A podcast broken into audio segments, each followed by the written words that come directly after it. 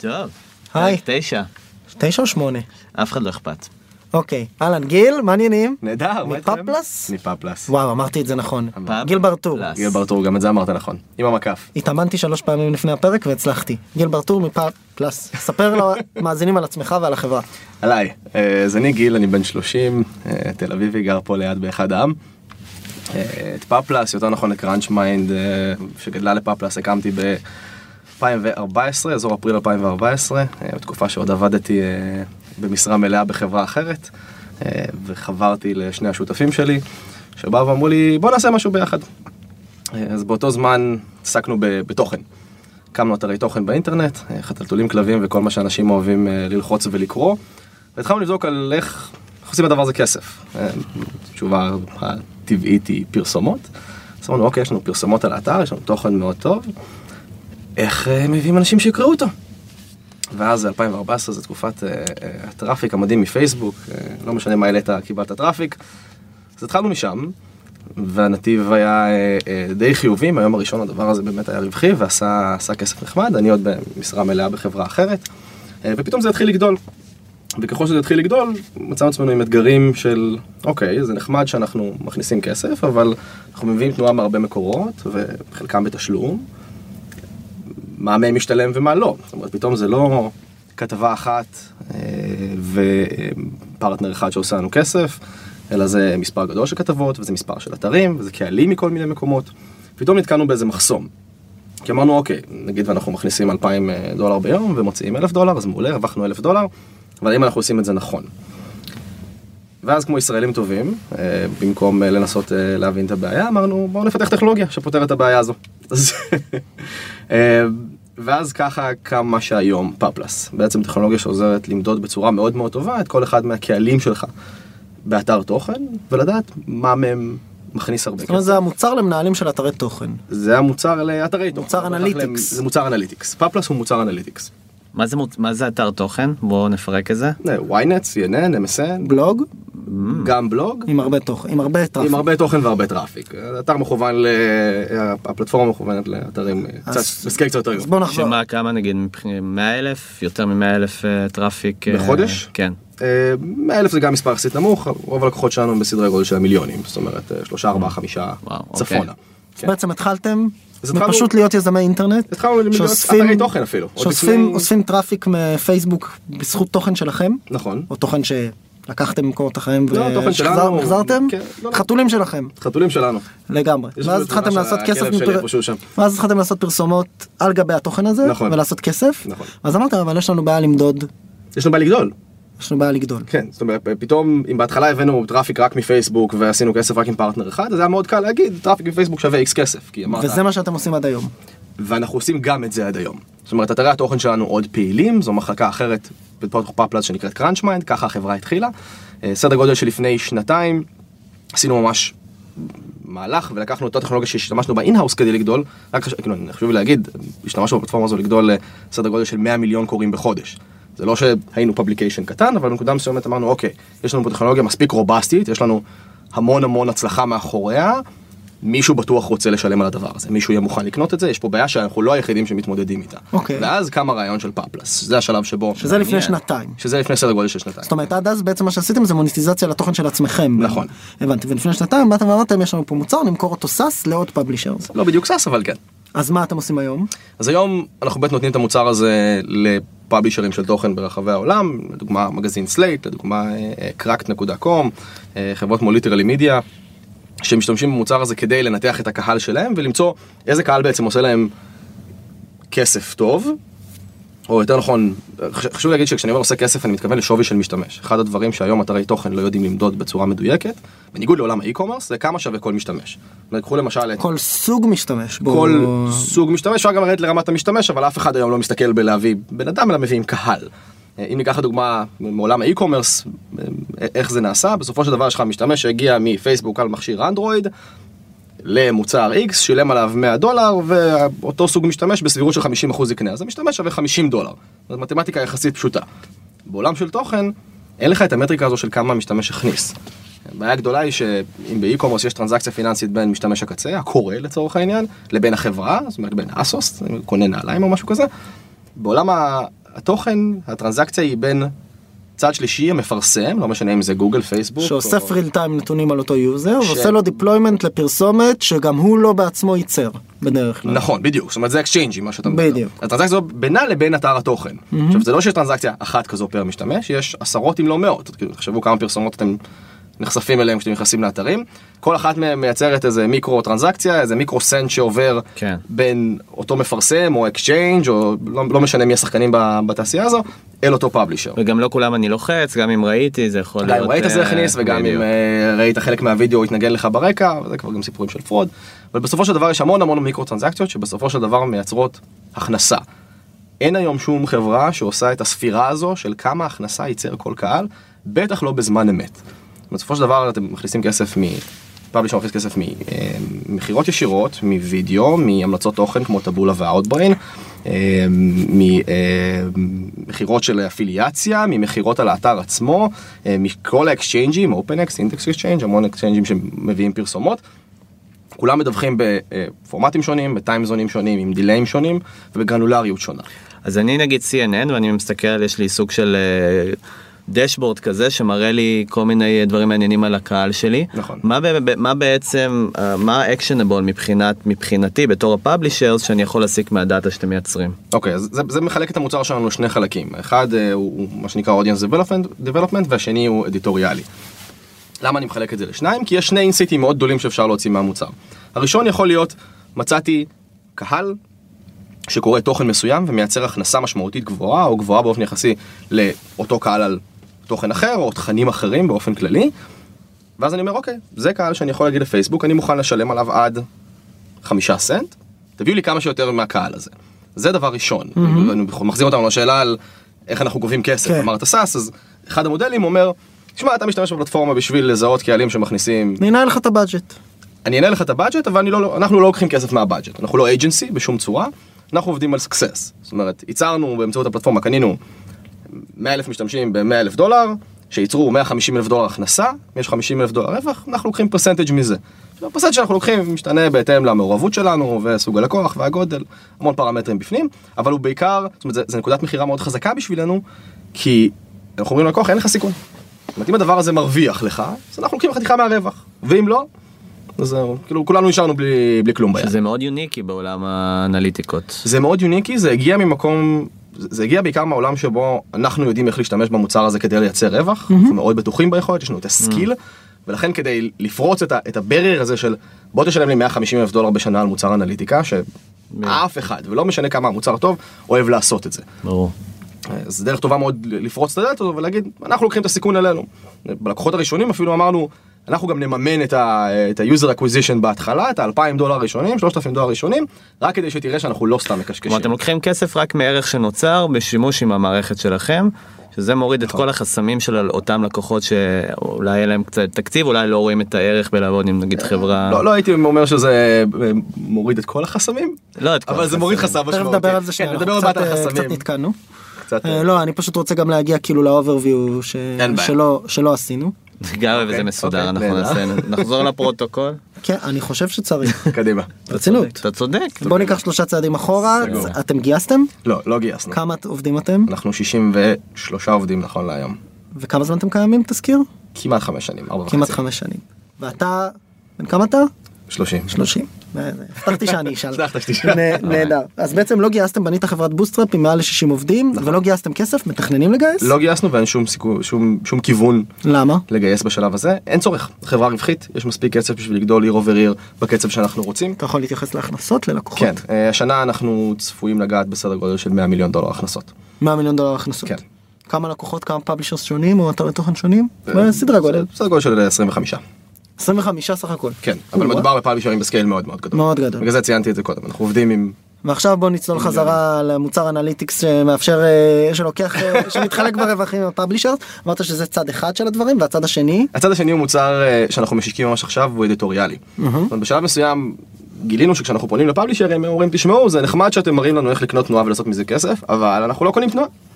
ואנחנו גם לא מתכננים. זאת אומרת פאבלישרים הגדולים, הניו יורק טיימס של העולם, לא קונים בסקיילים הגדולים של פאבלישרים יותר קטנים, אין להם בעיה של כמות קהל, אבל הם כן רוצים לעשות ממנו יותר כסף. אז אמרנו אוקיי, גם את זה אנחנו יודעים לעשות. איך אנחנו יודעים לעשות את זה? אם היום אתה יודע להגיד ל-CNN, הנה הקהל האורגני שלך שנכנס. אתה יודע להגיד לו אה, שהוא מגיע מ... לא יודע, מפייסבוק ומכשירים כאלה, או שזה מגיע לו מ-SEO, או מ Apple News, או מכל אחת מהפלטפורמות שבהם, אפילו direct.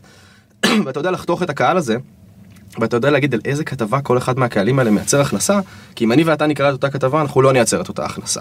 אני חוזר לאקסצ'יינג'ים שדיברנו. נכון. זאת אומרת, אנחנו יש לנו שווי שונה ושווי שונה בכתבות שונות. כי לכל משתמש יש מאפיינים שונים ומאפיינים שונים על תוכן שונה.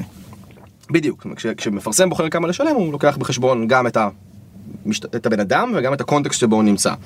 אה, לפעמים גם, לא יודע, אם זו כתבה על אה, חס וחלילה משהו שלילי, אז מפרסמים יחליטו בכלל לא להציג כתבות, לא משנה כמה משתמש שווה כסף, כי זה עושה פגיעה בברנד. אז הרעיון הוא לתת לפאבלישרים את, ה, את היכולת הזו להגיד, אוקיי, על הכתבה הזו, לצורך העניין, לא יודע מה, אה, כתבה על, אה, לא יודע, תנו לי איזה אירוע מעניין, לא יודע, על האוסקר, זה. אה, קהל שמגיע מ mobile devices בפייסבוק, מייצר הכנסה באופן יחסית גבוהה יותר. תדחפו את זה בפייסבוק, ואז באים פאבלישרים שיש להם מספר גדול של דפי פייסבוק, ואומרים אוקיי, באסטרטגיית תוכן שלי, כתבות מהסוג הזה לקהל הזה, אני אדחוף יותר בפייסבוק. זאת אומרת, אתה ממליץ להם איפה לקדם, אני ממליץ לא א-אורגנית, בדיוק. בצורה ממומנת. לא, לא בצורה ממומנת, להפך. זאת אומרת, אני אומר, אתם גם ככה דוחפים את זה בערוצי social שלכם. הבנתי. אתם מפרסמים את זה על הפייסבוק פיד שלכם, על הטוויטר פיד שלכם, אתם מעלים את זה ב story את שלכם. הקהל. באינסטגרם, אתם גם ככה מנהלים תנו את הקהל תנו הזה. עוד פוש. תנו עוד פוש או תנצלו יותר נכון את הצ'אנל הזה. זאת אומרת, יכול להיות שהם מעלים היום לצ'אנלים כתבות שלא מייצרות ההכנסה הגבוהה לצ'אנל הזה. ואז בסופו של דבר הם, נכון, הם מייצרים הכנסה. כי זאת אומרת, זה לא רק. מערכת אנליטיקות לגבי מאיפה מגיע הקהל, Mm. ואיך לאפטם אותו כדי לעשות יותר רווח על מה שקיים, אלא גם כדי. לייצר קהל חדש באמצעות נכון, אותם אבל אני אקח צ'אנלים. את צעד אחורה, אנחנו לא מערכת אנליטיקה של קהלים, אנחנו מערכת אנליטיקה של revenue. זאת אומרת, הבשורה שאנחנו מביאים לשוק זה, תפסיקו להסתכל על כמה אנשים נכנסו, כמה זמן הם היו באתר וכמה social media shares הם עשו. זה יש המון חברות שעושות. אנחנו אומרים, תסתכלו כמה כסף אתם עושים. פאבלישר הוא ביזנס, פאבלישרים היום מחפשים מאיפה לייצר, לה- להרים כסף מהרצפה, עושים paywalls, מייצרים סאבסקריפשנים, תוכן פרימיום, נכנסים לאי-קומרס. הרעיון להחזיר את השליטה לפאבלישר ולהגיד לו, תעשה כסף מהתוכן. רק אוקיי. תמצא איזה תוכן לשים לאיזה קהל כדי לעשות מקסימום כסף. נראה לי שאתה מרים לנו פה לכמה הנחתות, כי קדימה. אה, זה, יש את המוצר, בוא נעלה מה שנקרא שלושה לבלים למעלה. פאבלישר זה היו לנו גם כל מיני יזמים ומיזמים אחרים בתחום. אה, אני אוהב להגיד חיה פצועה. נושכת מאוד כשהיא, אה. כשהיא פצועה איך אתה מצליח להוציא כסף מהפאבלישרס הכי גדולים ולאן כל התחום הזה הולך. זה, זה בדיוק העניין. זאת אומרת היום הסיבה שאני חושב שפאבלישרים הם חיה פצועה זה כי הם לא מסתכלים על המטריקות הנכונות. פאבלישרים בשנים האחרונות, מה- האחרונות מאפטמים למי יש עוקבים בסושיאל מדיה, למי יש יותר עיניים על תוכן, אמ, ומי כותב תוכן יותר טוב. מה המטריקה של תוכן יותר טוב? כמה אנשים עשו לו שם, כמה אנשים, כמה זמן נשארו אנשים על הדף, אף אחד לא מודד כסף. בסופו של דבר, פרט ל-BBC, אה, כל הפאבלישרים הם ארגון למטרות רווח. בסופו של דבר יש מדווחים במטריקות פיננסיות, יש CRO ו-CFO ומנכ"ל, שבסוף נמדדים מול בורד, שצריכים להגיד לו, זה כמה כסף הכנסנו. ואת הבורד הזה לא תמיד מעניין כמה גדלת בכמות המאזינים שלך. בעוד שזו מטריקה מאוד מאוד חשובה, פאבלישרים מסרבים להאמין שזו המטריקה החשובה. מי ששולט בפאבלישרים היום זה גופי התוכן בפנים. יש עורך גדול שהוא אחסן עורך ואומר אני כותב על זה וזה מה יש. כי זה ה-voice שלי. אנחנו לא באים ואומרים לפאבלישרים אל תכתבו על הדברים האלה. אבל בואו תמצאו את הדרך לכתוב על זה. או בואו תמצאו את הדרך לקחת את התוכן שלכם ולהתאים אותו לקהל שכבר קורא אותו, כדי בסופו של דבר לייצר יותר הכנסה. בין אם זה לשנות טיפה את הפורמטים של הדף, בין אם זה לשנות טיפה את ה wording, ובין אם זה בהכרח לשנות טיפה את איך שנראה ה home page כי יכול להיות שאתם אפילו מקדמים את הכתבות הנכונות. זה דברים שאתם מתייחסים אליהם איך אתם מתייחסים אליהם מהאנליטיקות שמראה לי זה הקהל זה הכסף זה הפרסומות ש... זה הקהל זה הפרסומות שהוא ראה זה התוכן שהוא ראה אני לא מסתכל זה על זה הכסף פרסומות שהוא עשה. זה בדיוק העניין, אני מסתכל על קהל, זה התוכן שהוא קרא וזה כמה כסף הוא אוקיי. הכניס. זאת אומרת, אני לא מסתכל באיך הוא הכניס את הכסף הזה, זה כל publisher, יש לו את המחלקה שלו, אנחנו לא בעולם הזה שלו. ואז publisher יכול לבוא ולהגיד זה התוכן שמכניס לי הכי הרבה כסף על קהלים מסוימים זה כדאי שאני אעשה יותר ממנו. בדיוק ככה. אנחנו אפילו הולכים יותר מזה, אנחנו אומרים לא כתבה אחת ספציפית, אלא תן לי טאגים. כל כתבה יש לה tag, זאת אומרת זה news, ובתוך news יש לך, לא יודע מה, אה, פוליטיקה ו breaking וכולי. אנחנו יודעים לרדת ברמת הטאגים הזו ולהגיד להם, הטאגים האלה ספציפית הולכים ל, אה, לקהל הזה ומייצרים יותר הכנסה. בשלב הבא של החברה אנחנו, אה, יש לנו צוות Machine Learning ו-AI די משמעותיים בחברה שעושים עבודה נהדרת, הרעיון הוא ממש לנתח את ה context. ולהגיד חבר'ה המילים האלה ה context הזה ה stemming הזה הנושא הזה ספציפי יודע לייצר על ה publication הספציפי שלכם זה insight רק לכם הכנסה מאוד גבוהה.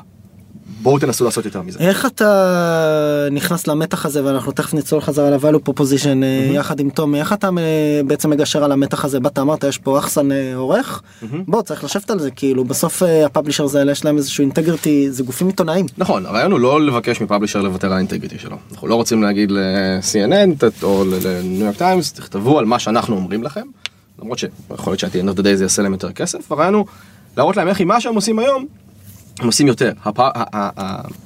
הצד האדיטוריאלי הוא, מאוד עקשן, אבל בסופו של דבר הוא מבין שאין לו ברירה אלא להימדד על מטריקות שעושות טוב לעסק. הצלחה של עסק זה הצלחה שלו. עורך שיצליח להביא כתבה שתביא קהל גדול ותכניס המון כסף, יהיה משמעותית מוערך יותר מעורך שהביא הרבה קהל, אבל לא ייצר הכנסה. עכשיו, אפשר לדבר על מהי המטריקה להערכה, האם זה פוליצר או Keeping your job, אבל יש אמצע.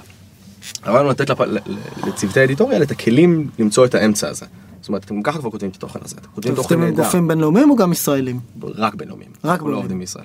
אוקיי לא מראש לא פניתם גם לשוק המקומי היה לנו ניסוי אחד בשוק המקומי, בשוק המקומי קטן באופן משמעותי והאיקוסיסטם פחות מפותח בעולם הזה של, של פרסום באינטרנט. יש שתי חברות ששולטות ביד רמה או שתיים שלוש חברות שולטות, יש גם מספר מאוד מצומצם של פאבלישרים גדולים בארץ.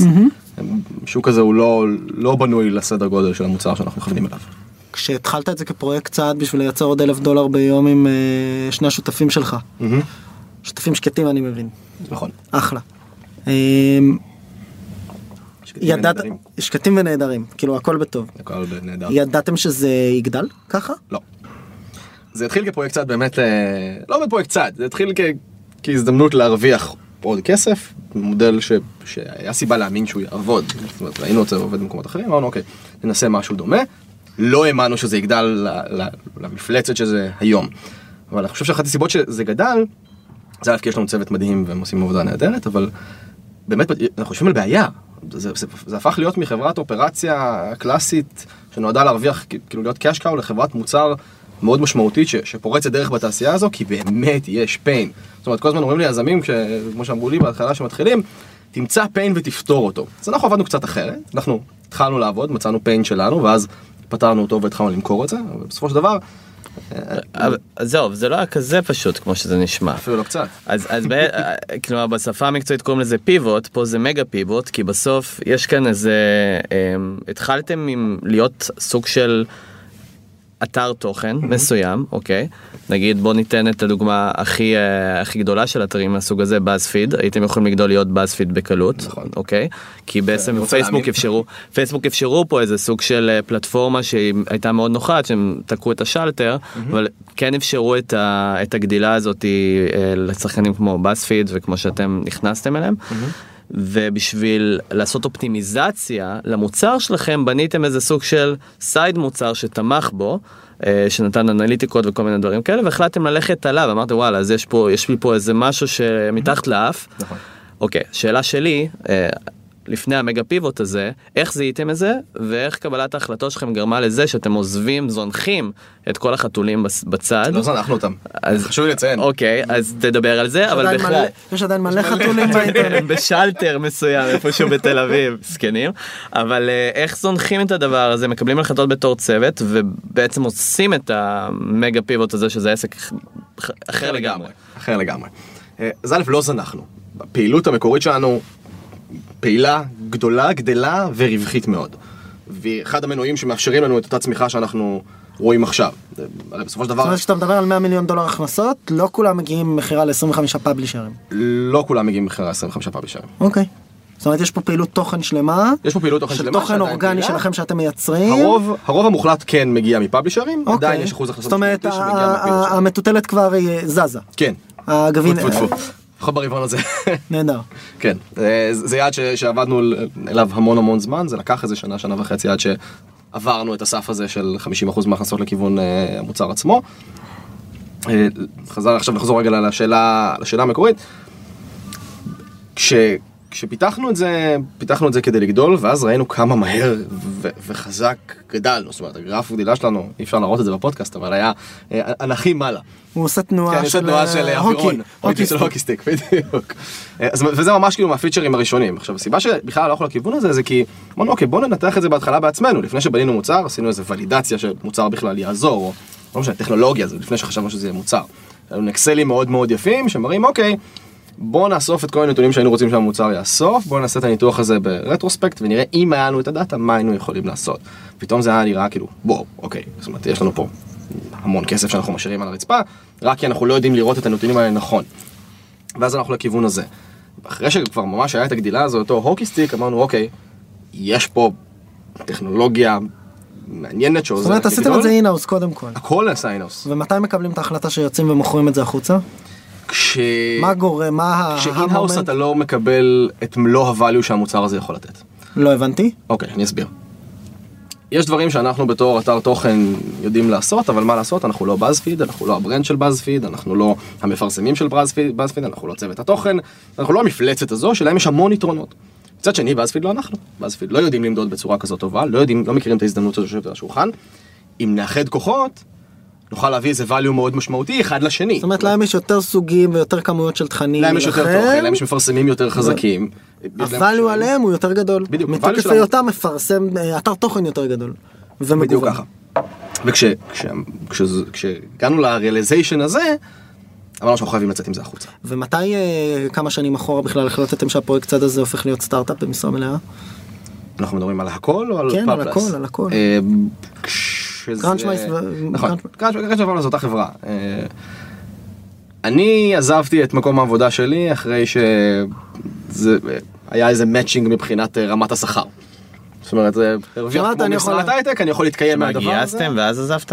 לא גייסנו. אה, אז- נכון. אז כאילו, רווחית, הגעתם אבל לזה, לוקח זמן? עד שתזרים נבנה. טומי בלופ. יש לו כזה לא, שאלה כן. קבועה. גייסתם ואז עזבת? לא, כי זה מאוד מעניין, כי בסוף הרבה, יזמים מתמודדים עם הפחד הזה אה, לעשות, לבנות סטארט-אפ בוואקום שהוא של לחץ, אתה מבין? כלומר, אה, ההורים, יש. ילד, כלומר, תפסיק, תפסיק לשחק וקום לעבוד, כלומר, אז השאלה באמת איך יצרת סביבה כזאת מבחינה פרקטית, בוא נדבר רגע פרקטיקה, עבדת בעבודה, עבודה כנראה שהיא עבודה, אתה יודע, דורשת, הייטק. הייטק. ובסוף אתה צריך לייצר פרויקט מסוים ולהשתמש אולי גם במחשבים שלה אז זה כאילו זה לא. לא סתם אבל בסוף בסוף כלומר איך איך פרקטית אתה בכלל מייצר סביבה כזאת כי אני בטוח שהרבה יזמים אתה יודע מתחברים לזה. שמע, בחצי שנה הראשונה עוד לפני שעזבתי את מקום העבודה שעבדתי בו לפני זה, עבדתי 250 אחוז משרה. אה, אשתי, תספר לכם בשמחה, זה בדיוק, הכרנו בערך בשלב שהתחיל הפרויקט הזה. אנחנו נזמין אותה לפודקאסט היא תהיה הייתי המורה. אשמח. הייתי אשמח. אה, אז היה כאילו, אני יודע גם איך נקרא לזה. אני לא אגיד. זה רון גאוני אבל לעשות כזה פולו אפ להביא את כל הבנות, הבנות את. כל- הבנות או הבני זוג של כל היזמים, וזה יהיה. סדרת סודות מחדר כן, המיטות. בדיוק. לא לא חדר הסודות שאין כאילו לו מה כאילו סודות קורה. באמת. של עולם היזמות. אז אה, אז לא היינו. היינו נרדמים בלילה והייתי עושה לה כמו רוס מחברים, hug and roll.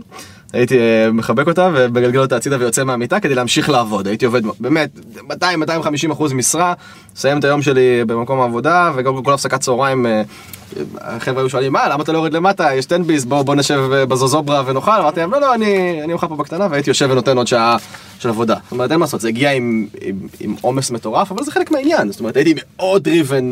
מהר מאוד הדבר הזה גם הראה פוטנציאל אז כאילו כל הזמן הייתי על זה כל הדשבורדים כאילו של Google Analytics ישבו לי בפלאפון.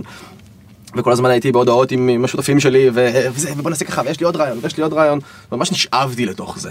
אה, אז כן עבדתי מאוד קשה זה היה המון שעות אבל זה היה כיף לא נורמלי. וידעת שזה יגיע לגודל הזה? לא, לא ידעתי. אה, גם השותפים שלי לא ידעו אגב. וזה לא. ובסוף כשאתה מסתכל על זה ואומר המסע היזמי שלך זה לא קצת כאילו פריבילגי לבוא ולהרים את הדבר הזה כאילו כשאתה כבר יודע שיש לך הכנסה מובטחת מ-day one? כן ולא. בסוף מה יזם בתחילת הדרך יכול ללמוד מה- מהסיטואציה הזאת? להפך אגב, זאת אומרת, אני עכשיו ישבתי על, על מה שנקרא cash cow, והחלטתי לסכן את כל הכסף שהיא עשתה, כדי ללכת על מהלך, מהלך מוצר יקר, שקשה למכור לתעשייה מיושנת. אומרת, כל, כל הרווח שלנו נשחק בשנה האחרונה בגלל שהלכנו לכיוון של, של מוצר. זאת אומרת, משקיעים פתאום, אני מוצא עצמי מוציא מאות אלפי דולרים על אה, השתתפות ב- בכנסים ו- ולדבר בכנסים ועל marketing. אני מוצא עצמי מחזר אחרי לקוחות, אני מוצא עצמי מכפיל את הצוות פיתוח שלי ומגייס data scientist שהם לא אוכלוסייה זולה. כדי לקחת את הדבר הזה לרמה הבאה, כדי לי, כאילו לקפוץ על הרימון. ולהגיד, זה זה עכשיו. בשנה. וחצי האחרונות, זה הפיבוט. היו כאלה שהתנגדו למהלך הזה? אה, כן, זאת אומרת לא, לא אגיד התנגדו, אבל הרבה רצו ולידציה. הרבה אנשים בדרך אמרו, באו ואמרו, גם זה, זה, היו לנו כמה פגישות עם כמה מנכ"לים מאוד בכירים בשוק, שאמרו, מה אתה עושה? מה אתה עושה? יש לך משהו שעושה יש לך כסף. עסק מה? טוב, יש לך עסק עובד, טוב, אתה השתגעת?" מרוויח כסף, אני ואז, לא... ויותר מזה, והם באו ואמרו, טוב, אתה יודע מה, אם אתה מקים את זה, תעשה חברה אחרת ולך תגייס כסף. תגיד, זה עניין של אופי או שזה באמת משהו שהיה קשור לראייה, כלומר של העסק הזה ושל השותפים והצוות, אמר אני רוצה לגדול ולהגיע, לא יודע, לחזון מסוים. אני לא חושב שזה עניין של אופי. זאת אומרת, האופי של החברה, אז איך לוקחים בה- עסק עובד ואומרים בוא נעשה משהו אחר כי זה ייצר לי יותר זו החלטה? עסקית נכונה. מהמם. זאת אומרת, הסיבה שהלכנו לכיוון הזה, זה לא היה החלטה מאוד קלה, וגם, זה לא שגם קפצנו אליו בקטע של, אוקיי, אז בואו ניקח עשרה מיליון שקל, נשקיע אותם, ונצא עוד שנה עם מוצר, וננסה למכור אותו. זה לא באמת עבד אוקיי. ככה. היה לנו איזו גרסה שכבר עבדה אצלנו בבית, כבר גיששנו אצל לקוח פוטנציאל ראשון, אמרנו, בוא, תיקח את זה חינם, בוא נראה אם זה עושה לך, זאת אומרת, עשינו איזה ולידציה לשוק, אבל, אבל זו הייתה החלטה עסקית מאוד מאוד מודעת, עם...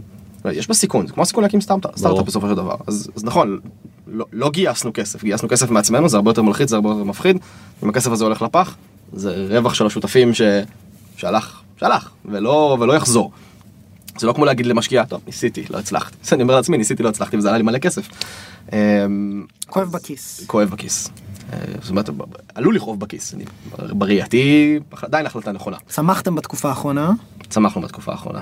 גם בעקבות המהלכים וגם בכלל. גם בעקבות אה, אה, הפיבוט בשנה וחצי האחרונות וגם בכלל כי הכנסנו לקוחות מאוד גדולים.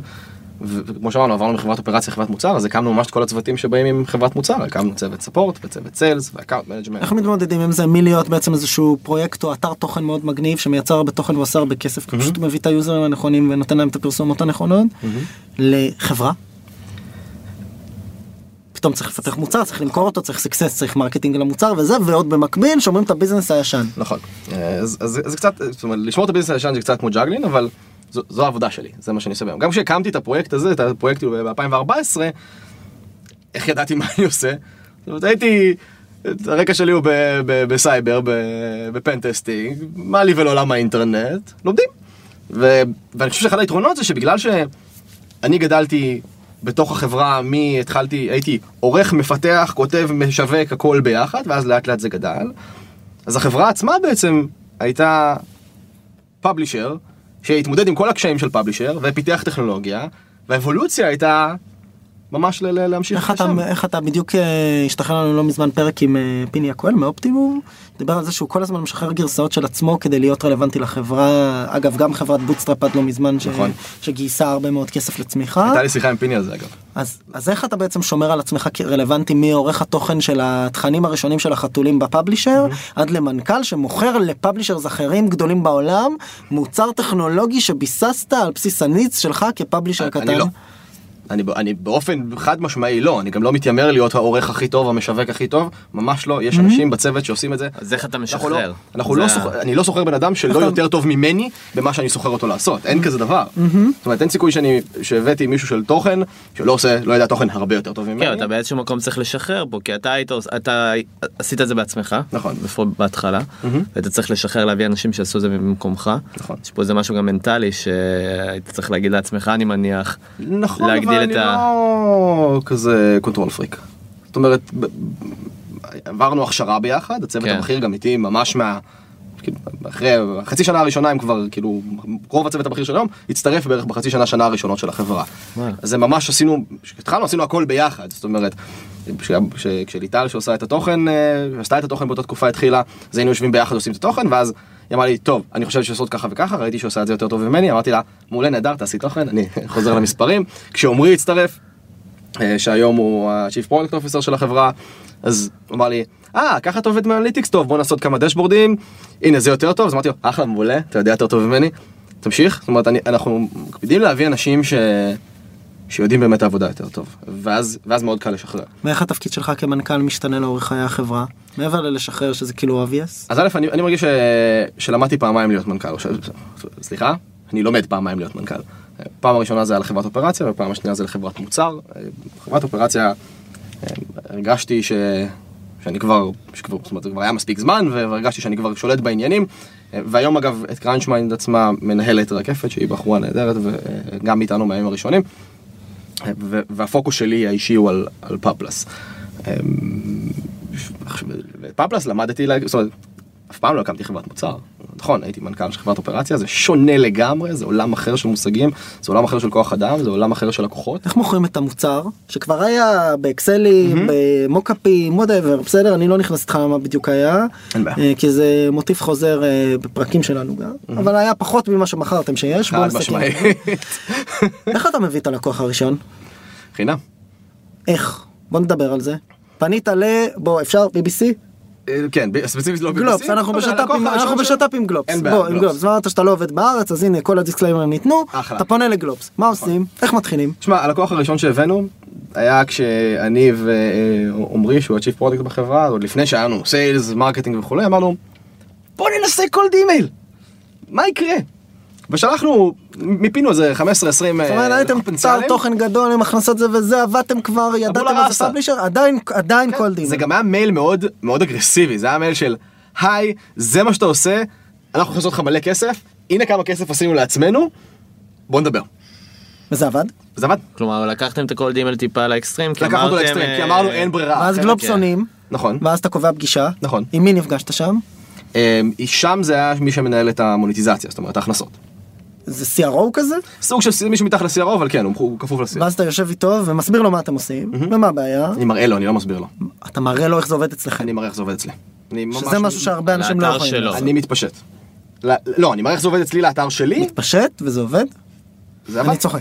זה עבד? צוחק. מראה לו את האנליטיקות שלך. נכון.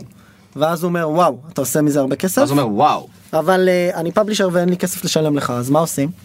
אז דיברנו על זה קודם, הדרך למוטט את ה- את החומה הזו היא להגיד... בכוונה חוזר לזה. לא, ודאי. הדרך למוטט את הקומה הזו, את החומה הזו היא, אין בעיה.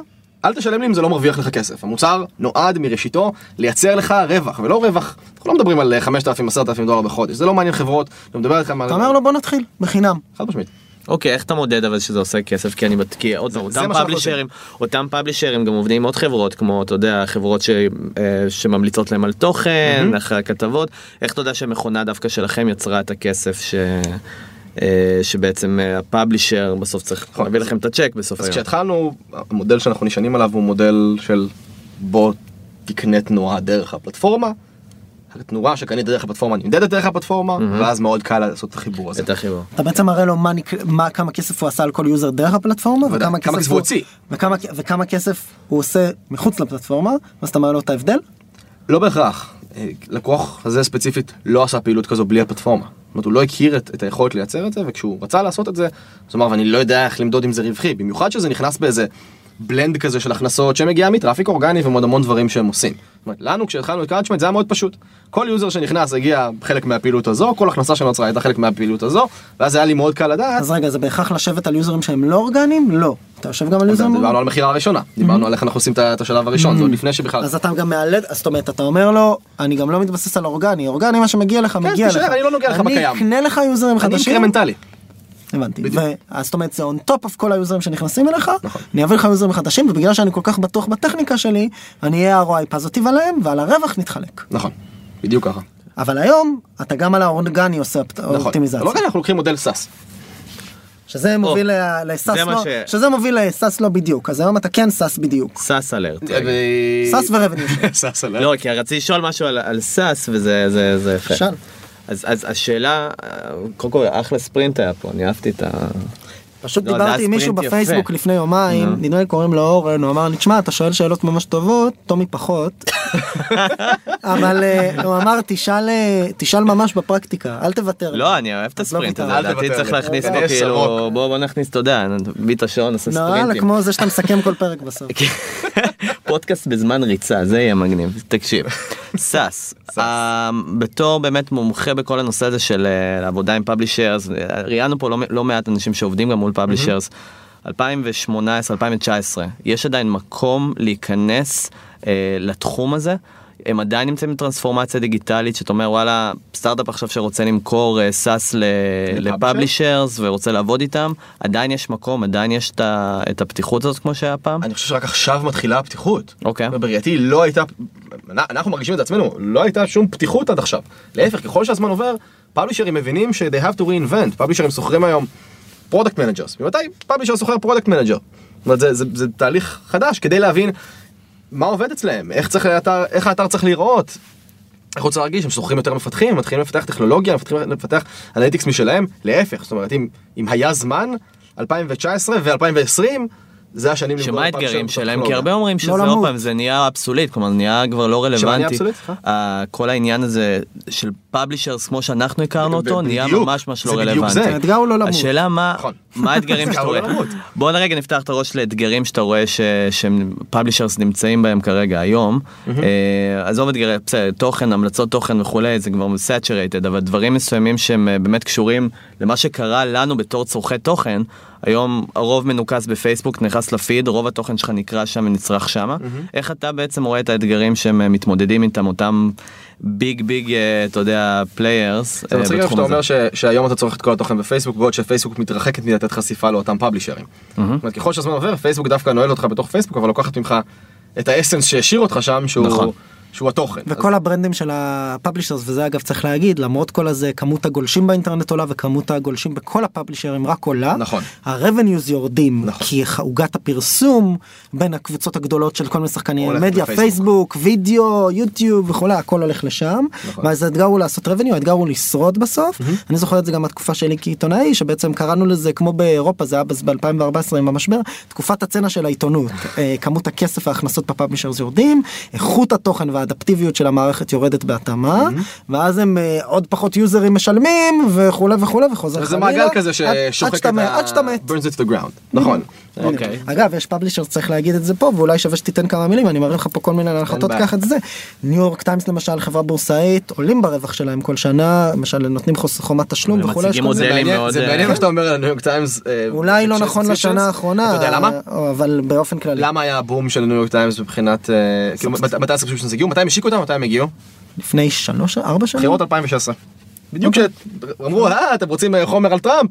שמה בואו הם תשלמו עשו? כסף. אה, הם אה, השתמשו בבחירות בשביל אה, להביא subscription. זה הזמן נהדר, כולה, ב-2016 כל האמריקאים היו צמודים לטלפון שלהם, חמישה שישה חודשים, לא זזו מילימטר, כמות המשתמשים באתרים הייתה באמת הכי גבוהה שראיתי אי פעם, מעניין לראות את הבחירות הבאות, נחכה ל-2020. אבל ניו יורק טיימס ניפו את זה להגיד אוקיי אנחנו ניו יורק טיימס אנחנו brand מאוד חזק אתה רוצה לצרוך את הכתבים שלנו? בוא תשלם כסף. אנשים באו ושילמו וזה עבד נהדר.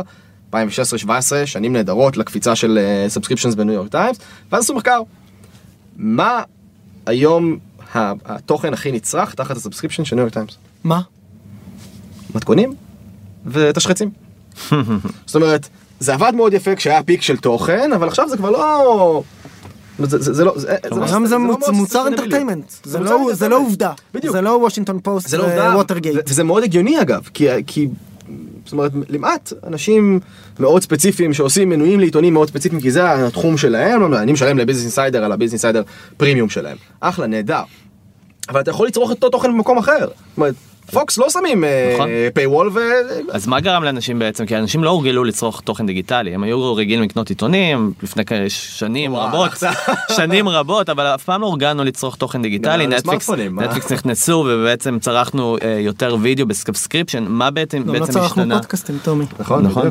ואולי זה יהפוך להיות אה, כל מי שהגיע לחלק הזה פודקאסט? בפודקאסט זה הזמן לכבות ולהדליק. פודקאסט ב subscription, תחשוב על זה רגע, אנחנו נדבר על המודל הזה. יש רדיו לבנים? אבל, אבל מה השתנה בעצם בעולם שאפשר את זה? אתה חושב שעדיין כאילו שיש יותר ויותר פתיחות של אה, אנשים לשלם על תוכן? אני מדבר על תוכן שאתה קורא. לא. לאו דווקא. מאוד תלוי בסוג התוכן. מאוד מאוד תלוי. זאת אומרת, נטפליקס הוא דוגמה טובה כי תוכן מקורי והוא תוכן שאתה לא יכול להשיג אותו בצורה חוקית במקום אחר מבלי לשלם עליו. אתה כן יכול, זאת אומרת, המחיר של לקרוא תוכן מחינם הוא לצפות בפרסומות. סבבה, מישהו אחר משלם את המחיר, הוא שמח לשלם את המחיר, תקרא כמה שיותר, הוא ישלם לך כמה שיותר ואתה בסוף תקנה את המוצר הזה שהוא מקדם לך אז מול הפנים. המפתח הוא מקוריות בעצם. ככל שאתה בעצם יש לך יותר אה, אז זה מה שמשחקים עליו, מקורי. עליו הפאבלישרים אה, יותר אה, יותר branded האמריקאים, אומרים התוכן שלנו יותר איכותי, כן, הוא יותר טיימס, מקורי, וושינגטון פוסט, וושינגטון פוסט, בדיוק, אגב וושינגטון פוסט גם, זאת אומרת, חוזרים לשאלה שלכם על על, אה, על, על אם יש פתיחות אצל פאבלישרים, אה, וושינגטון פוסט דוגמה מאוד טובה לפאבלישר שחיפש מקור הכנסה ומצא ממש בבית שלו, לקח את מערכת התוכן שלו, ה-CMS שלו, ומוכר אותו עכשיו לכולם. כל הפאבלישרים הגדולים עוברים להשתמש ב content management system של וושינגטון פוסט, הם הקימו חברה טכנולוגית, הם מוכרים את זה ב SaaS, SaaS alert. למדתי.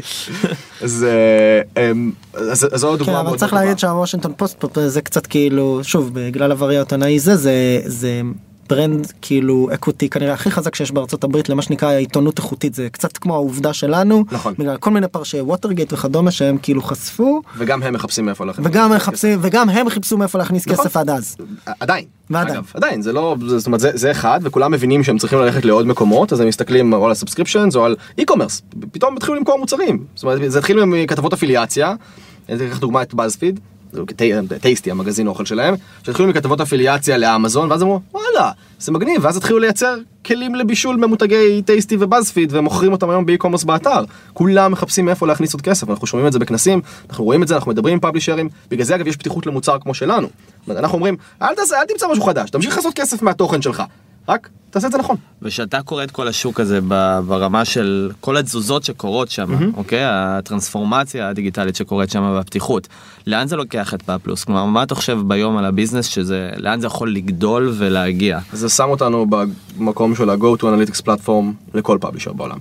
הרעיון שלנו לפתח סט כלים שמאפשרים לפאבלישר להמשיך לגדול, להמשיך לייצר הכנסה גבוהה יותר, להמשיך לייצר רווח עם תוכן טוב. זאת אומרת, אנחנו להפך, אנחנו, אני, אני, אני לא חושב שפאבלישרים צריכים ללכת לכיוון הזה של e-commerce כי בהצלחה לנצח את אמזון, סבבה. אמ, וזה מהמם שוושינגטון פוסט מצליחים טכנולוגיה, אבל אם וורדפרס יחליטו להקים משהו לפאבלישרים קצת יותר גדולים, אז ייקח להם שנתיים והם ייתנו fight מאוד מאוד רציני, כי חברת טכנולוגיה חברת טכנולוגיה. להפך, פאבלישרים צריכים להישאר חברות תוכן, זה, יש מקום לתוכן, אנשים אוהבים לצרוך תוכן, פשוט משתנה. זאת אומרת, אם פעם היינו צורכים כתבות מאוד ארוכות, היום זה כתבות יותר קצרות, היום זה טוויטים של אה, 140 תווים או לא משנה כמה. פאבלישרים have to adapt. זאת אומרת, רוב הפאבלישרים הגדולים בעולם, מקורם בעיתון כתוב שמישהו חילק בפינת רחוב וזה עלה אה, סנט והכל היה בשחור לבן ומוזיקה דרמטית התנגנה ברקע. היום זה כבר לא. זאת אומרת, פאבלישרים צריכים להבין. אנחנו היום כקוראים. כמה איך זה משפיע עלינו אנחנו צריכים להיות מוכנים להתחיל לשלם על כל התוכן שלנו אני חושב שלא. אתה חושב שלא? אתה חושב שיהיה תוכן חינמי ויישאר? זאת אומרת כל הסיפור הזה של אנשים עכשיו משלמים יותר אף אחד לא שילם על נטפליקס פה בארץ על ספוטיפיי פתאום אנשים התחילו לשלם זה נהיה מקובל. מורידים אפליקציות בתשלום עד עכשיו הכל היה בחינם. אז פתאום הכל עולה כסף ואתה אומר תוכן יישאר חינמי אני חושב שתוכן צריך להישאר חינמי. יכול להיות שיהיו כמה פאבלישרים שיקבלו את ההחלטה ולא ייתנו לך תוכן חינם, אבל גם קוראים צריכים להבין שתוכן חינם בא עם מחיר. זאת אומרת, לשים ad blocker ואז להתבכיין שאתר כבר לא בחינם ואתה צריך לשלם, זה קצת כאילו ל- לאכול את העוגה ולהשאיר אותה שלמה. אז זה בסדר. מצד שני פאבלישרים צריכים לבנות חוויות יותר נעימות, חוויות פרסום יותר טובות. בגלל זה נגיד פאבלישרים הקימו סוכניות תוכן in-house, שממש עושות את כל ה branded content של עצמם, כדי שזה יהיה עם ה tone of voice שלהם, כדי שהמשתמשים לא יתעצבנו, עושים חוויות תוכן מאוד ייחודיות, גם branded. זה בסדר, זאת אומרת אפשר לעשות כתבה על אה, מסע מלכת המדבר ולקדם את, אה, את המותג אה, רכב ש... שהשתמשו בו בדרך. זה בסדר לגמרי פשוט צריך לעשות את זה בלי לעשות page takeover ולהגיד וואו קנה עכשיו יש מבצע להבהב להבהב להבהב ולמנוע ממך לקרוא את התוכן. זה, זה, יש כאילו התעשייה כולה צריכה תעשייה והקוראים צריכים למצוא את ה-common ground את המידל גראונד ש... שבפועל יהיה טוב לכולם ויאפשר לתעשייה הזו להמשיך להתקיים לגדול ומילה גסה נכון אבל להרוויח. גיל? יאה, שאלות אחרונות לסיום? בוא נרוויח. מה? נראה לי שזה מסכם, אה, יפה מאוד. אתה רוצה שאני אסכם? אתה רוצה זה תקריא רגע תומר יש לו קטע על זה נכון הוא רושם במחווה טייקים ואז הוא כן. אומר אז גיל אז בעצם מה שאמרת ואז הוא מנסה ל- לדחוס 40 לדחוס הכל. דקות. אני בשלוש להכניס. טיפה רצינות לתוכנית הזאת. אני חושב שהקסם שלה אה, זה שהיא מאוד חברית. אני לא אני לא מאפשר לו. גיל תודה רבה לך על תודה, הזמן. תודה רבה. לכם חברים. היה כיף.